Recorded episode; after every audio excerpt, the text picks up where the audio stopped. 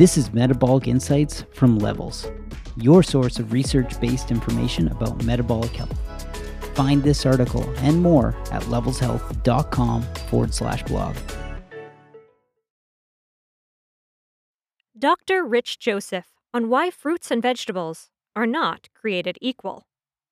We've all been told to eat our fruits and vegetables, but there are significant differences in how these two food groups affect our metabolic health. Authored by Rich Joseph, MD. My patients often enthusiastically share that they are consuming plenty of fruits and vegetables. I am eating apples, bananas, and watermelon every day now, a patient recently shared, but I still can't seem to shed this weight, he added, perplexed.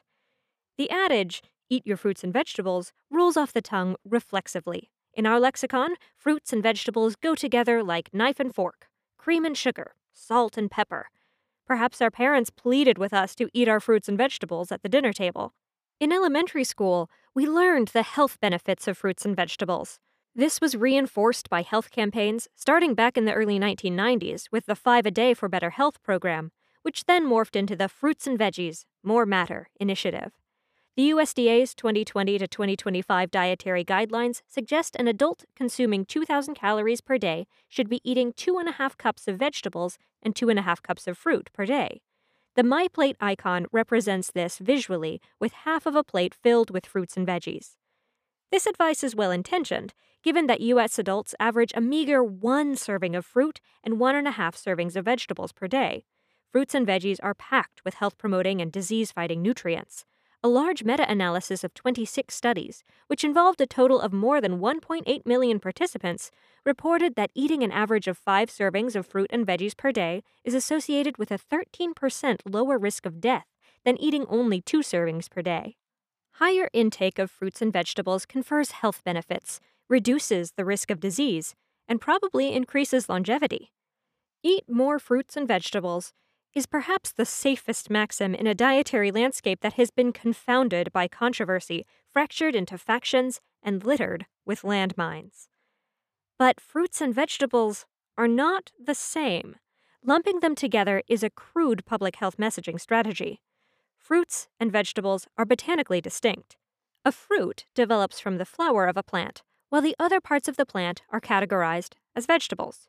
Fruit including tomatoes, avocados, and cucumbers, contains seeds, while vegetables can consist of roots, stems, and leaves. Anyone who has ever eaten a chunk of pineapple and a head of broccoli knows that fruits and vegetables taste different. Fruits generally have a sweet or tart flavor and can be used in desserts, snacks, or juices. Vegetables have a more mild or savory taste and are usually eaten as part of a side dish or main course. Sure, fruits and vegetables are both high in vitamins, minerals, and antioxidants, and low in sodium and fat. But vegetables are generally more nutrient dense in key vitamins and minerals like potassium, vitamin C, and antioxidants. Given their sweet taste, fruits tend to have a higher amount of sugar and calories compared to most varieties of vegetables. One cup of that pineapple has 82 calories and 16 grams of sugar compared to 31 calories and 2 grams of sugar per cup of broccoli. Due to differences in nutritional biochemistry, fruits and vegetables are metabolized differently. Compared to most vegetables, particularly the leafy green varieties, fruit is full of fructose, a simple sugar that is metabolized almost exclusively by the liver, where it promotes the synthesis and storage of fat. By contrast, its related but distant counterpart, glucose, raises our blood sugar levels and, aided by insulin, enters every cell in our body to provide energy. In our evolutionary history, sweet was a rare taste found in a beehive or a seasonal fruit. The sweetest fruits in nature were notoriously difficult for our ancestors to access. Tropical fruits like mangoes, papayas, pineapples, and bananas grow high on trees.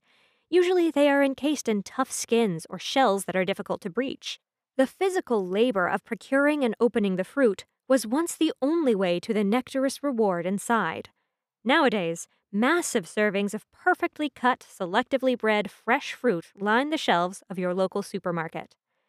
Scientists posit that our ability to convert the fructose in fruit to fat conferred an evolutionary advantage, a backup energy source, to survive periods of famine.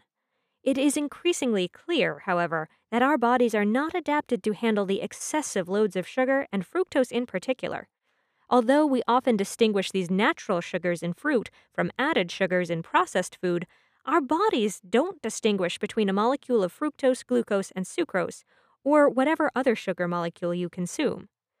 Although it is by no means the driving force, excessive fruit consumption does not help curb the pandemic of obesity and metabolic disease.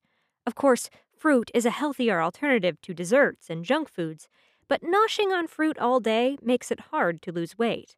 After all, a banana comes with the same amount of carbohydrates as two slices of bread.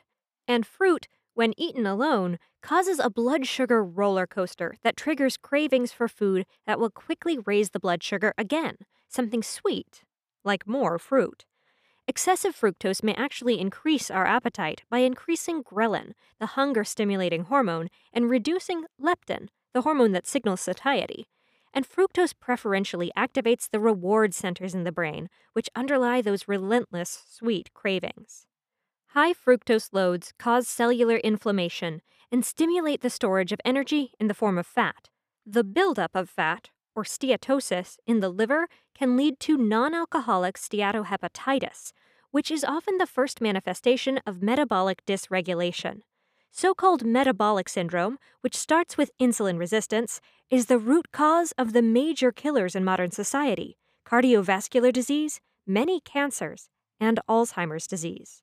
This dysfunction in our metabolism generally traces back to the foods we eat. To be clear, the total nutritional package in which the sugar resides matters most. Refined and added fructose, particularly in the form of high fructose corn syrup, increases the risk of diabetes and heart disease. Drinking sugar, in the form of sugar sweetened beverages and fruit juice, is the biggest health offender because the concentration and speed of fructose absorption likely drive insulin resistance and dyslipidemia. Whole fruit is definitely the least harmful offender, the fiber in a whole apple will regulate digestion, increase feelings of satiety, and slow the breakdown and absorption of sugar into the bloodstream. And given the high water and fiber content which discourages overconsumption of whole fruit, it makes sense that some studies find an association between fruit consumption and weight loss. But proper nutrition necessitates nuance, not sound bites and slogans. Most of the nutrition studies upon which we base our dietary recommendations are observational, based on epidemiological data, which by definition cannot prove that eating more fruits and vegetables reduces the risk of death. And most of these studies lump fruit and vegetable consumption together, despite these important differences.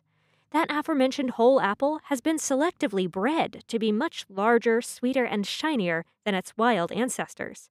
Overdoing it on the fruit can substantially contribute to the 150 pounds of sugar that Americans consume on average each year.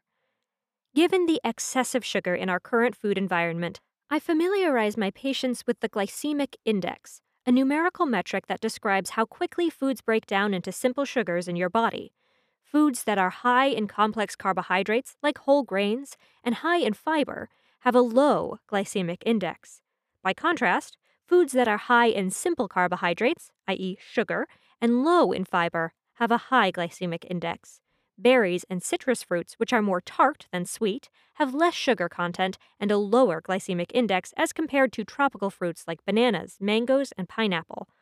Opting for low glycemic foods keeps our energy levels steady and minimizes big boluses of fructose, craving inducing fluctuations in blood sugar, and excessive insulin production. In my dietary pattern, fruits are an additive to vegetables, not a replacement for them. I eat fruits as a dessert, and definitely along with some protein and healthy fats to blunt the effect of the sugar load. If we insist on lumping fruits and vegetables together, a more apt public health message would be eat your low glycemic fruits and green leafy vegetables. Sure, a bit more complex. But so is your biology. Narrated by Ava Mag. Find this article and more at levelshealth.com.